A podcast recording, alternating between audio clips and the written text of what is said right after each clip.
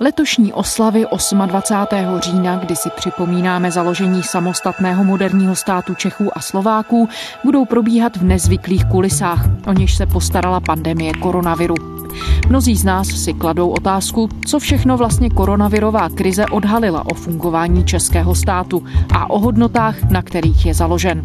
Stejným úvahám o lidské solidaritě, zodpovědnosti a naději čelili před 80 lety manželé Welsovi s dětmi.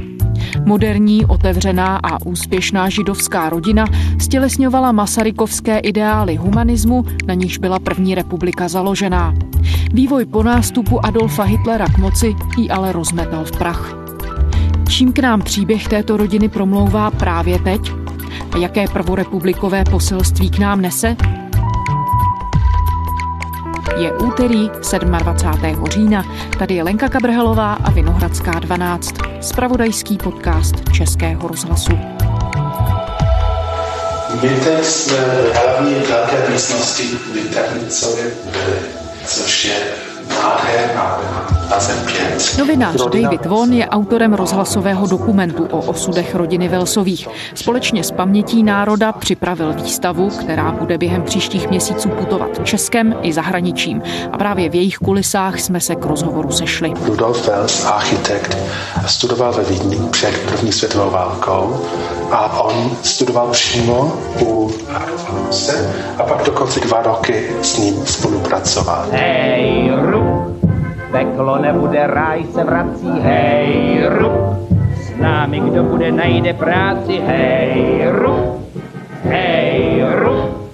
Jsme mladí, chceme žít, hej, rup. Já jsem se seznámil s příběhem rodiny Welsových v roce 2011, když nakladatelství Triáda vydalo Paměti Šimona Velse, to je otec architekta Rudolfa, u Bernátů, které dopsal v roce 1919. A on byl maloobchodník, měl malý obchod na návsi ve vesnici Osek u Rokycan, kde rodina žila po několika generací. A byl to svým způsobem obyčejný člověk, neměl vzdělání, ale byl nesmírně moudrý a otevřený a chytrý a napsal paměti, které jsou nesmírně živé. A protože rozjímal a uvažoval rád i s křesťany, vyznal se též i v zákoně novém. Často mu vykládali přátelé, co pan falář v kostele kázal. A když mu bylo v tom kázání něco pochybno, nebo když myslel, že se pan farář spletl, tu si vzal nový zákon a přesvědčil se. Když to čtete, se opravdu vžijete do života na vesnici a nejenom do židovského života, to byla židovská rodina, ale do života celé vesnice. A je to literárně nádherný, ta kniha je plná humoru. A máte pocit, že se postupně seznámíte s každým členem rodiny a i s dalšími vesničany. A to je ten základ. To je nádherný, protože tam pak, když známe příběh dalších generací, vidíme jejich kořeny. Například ten architekt Rudolf. Podařilo se jeho otcovi Šimonovi ho dostat do katolického gymnázia, i když to byla židovská rodina. Ale nejenom to, ale ještě k tomu, když Šimon viděl, že Rudolf není šťastný, pak měl tu druzost, že šel za řadovými bratry a řekl, no mému synovi se naše škole nelíbí, tak ho pošlu jinam. A on ho poslal do Plzně na průmyslovku, což bylo výborný, protože Rudolf pak začal svou cestu k architektuře. Moje cesta k té rodině byla taková, že nejdřív jsem přečetl u Bernátů a pak jsem shodou okolností o rok, 2 později přijel Colin Wells do Prahy. To je syn Tomáše Welse, vnuk Rudolfa Welse. Tomáš utekl do Velké Británie těsně před vypuknutím druhé světové války a jeho syn Colin hledal a hledá své kořeny, historii své rodiny. A on byl v Praze a my máme společného přítele Jerryho Turnera, který se mi zeptal, hej, Colin tady bude, nechceš se s ním sejít?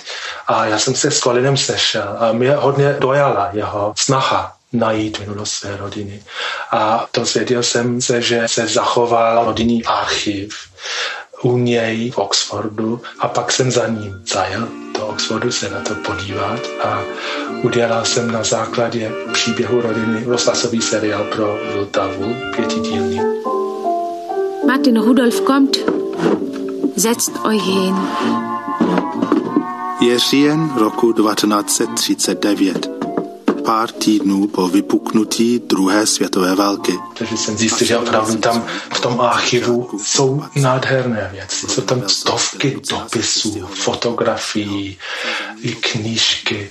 Každý člen rodiny asi měl nějakou výjimečnou schopnost komunikace, protože opravdu, když postupně čtete všechny ty věci, které se zachovaly, máte pocit, že se znáte s každým členem rodiny.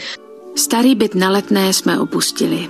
Já, můj manžel Rudolf a náš mladší syn Martin. Naše děvče pro všechno Libuška se v březnu vrátila k rodičům. Martinovi je 14. Staršímu synovi Tomášovi je 19. Je v Anglii.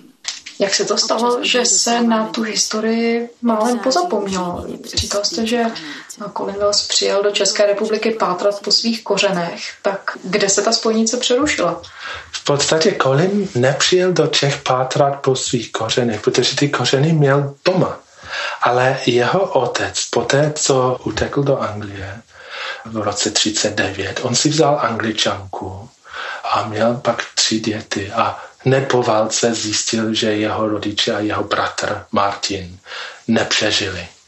A myslím si, že pro Tomáše to muselo být takové trauma, že ztratil vlastně všechno, nejen rodinu, a to byla velmi šťastná, blízká rodina, ale i to zázemí, svou milovanou Prahu, dokonce i oba rodné jazyky. Já říkám oba rodné jazyky, protože jeho matka byla z německy mluvící židovské rodiny, jeho otec byl z Rokycanska, kde se mluvilo česky.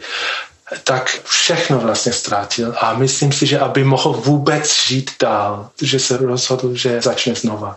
A opravdu doslova nikdy nemluvil se svými 3 dětmi o minulosti. Oni o tom, co bylo před válkou, vůbec nic nevěděli.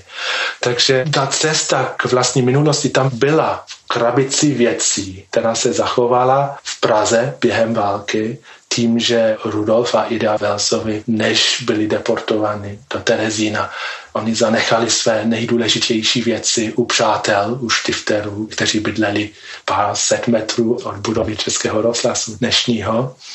A když oni se nevrátili, ale Tomáš se hned po válce vrátil do Prahy. Neměl nikoho, ale vzal ty věci sebou zpátky do Británie a pečlivě je zachoval u sebe. Takže ty věci se zachovaly, ale jeho děti se v tom vůbec neorientovaly. Nevěděli rady. Pojďme proti proudu času. Co se stalo s rodinou před válkou? Jakým způsobem se rozdělily také cesty těch 3 členů rodiny a potom Tomáše Welse, který nakonec skončil v Británii? Bylo to tak, že rodina byla za první republiky úspěšná. Rudolf Wels měl na Karlovarsku a na Sokolovsku spoustu zakázek, stavil tam hodně zajímavých domů. A ještě si vzal Idu, která byla ze zámožné židovské rodiny z Chebu.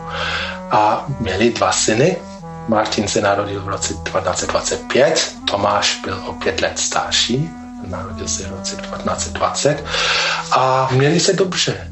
Pak v roce 1933 se stěhovali do Prahy. Já si myslím, že určitou roli hrálo růstající napětí pohraničí, poté co Hitler přišel k moci v Německu.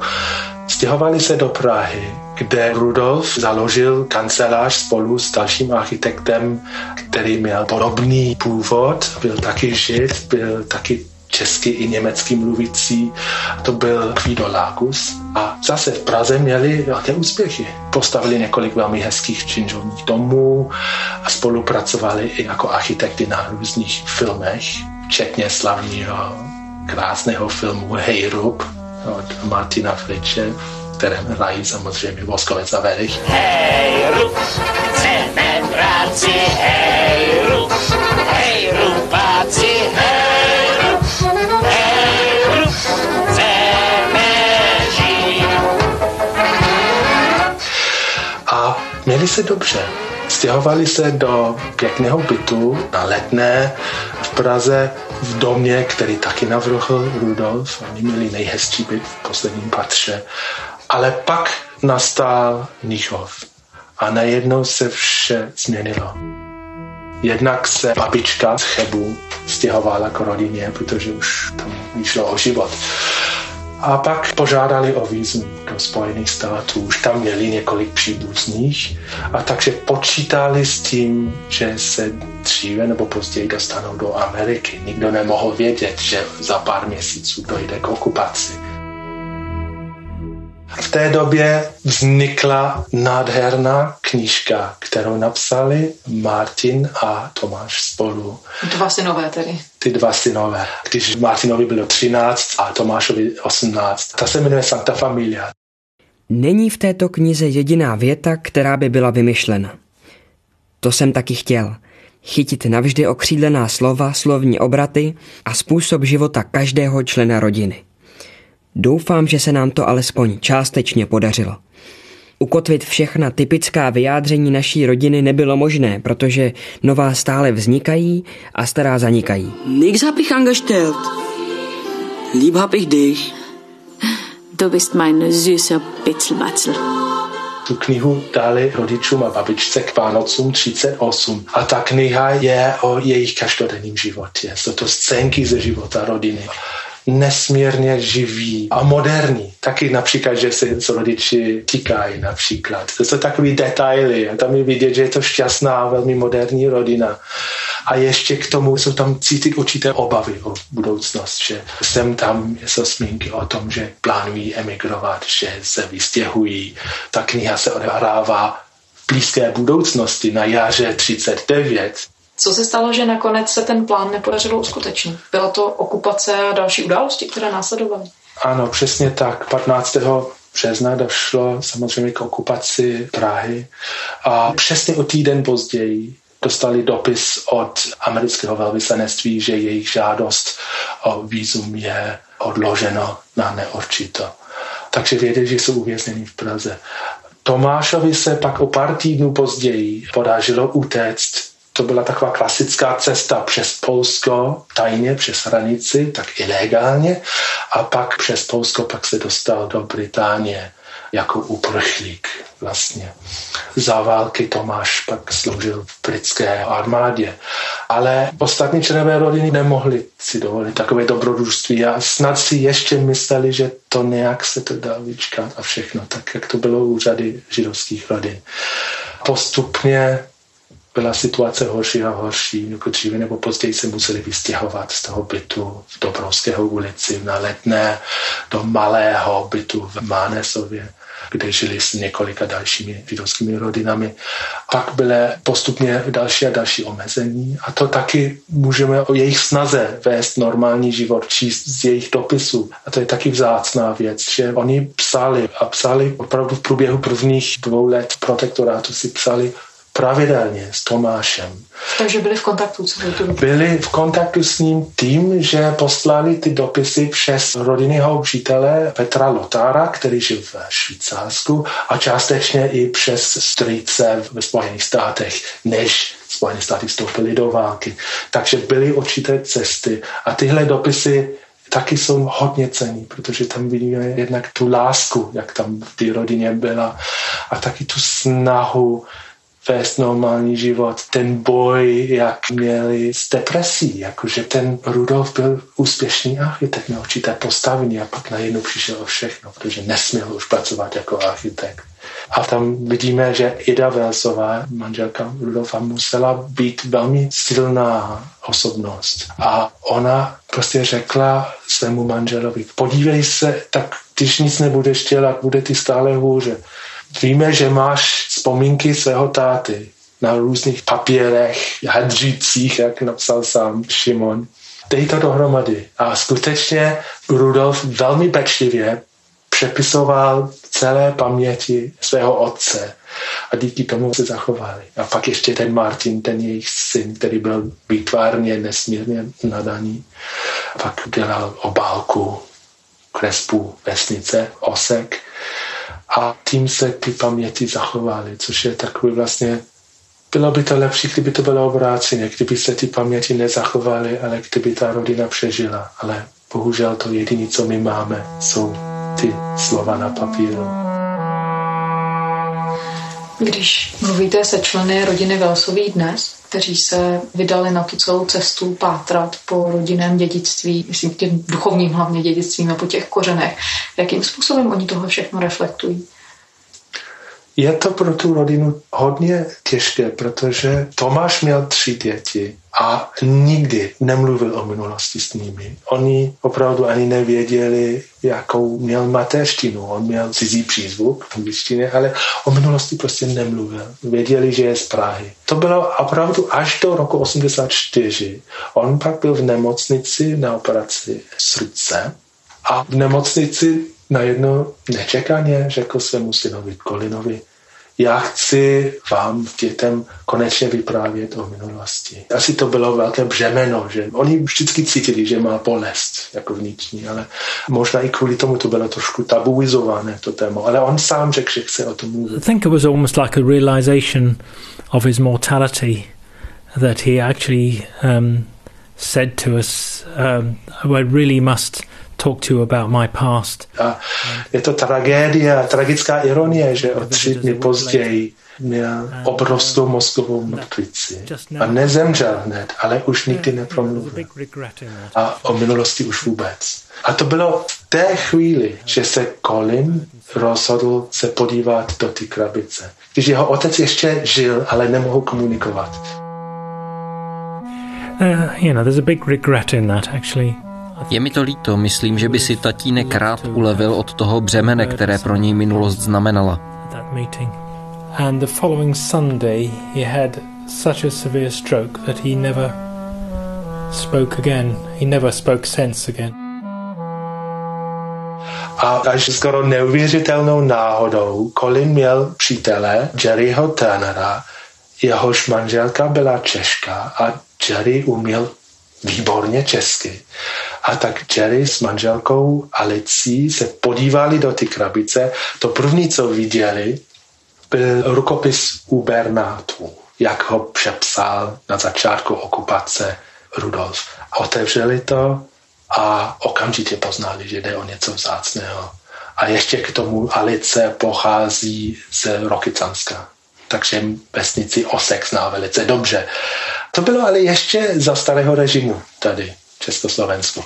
A oni skopírovali celý rukopis a Alice měla cestu do Prahy.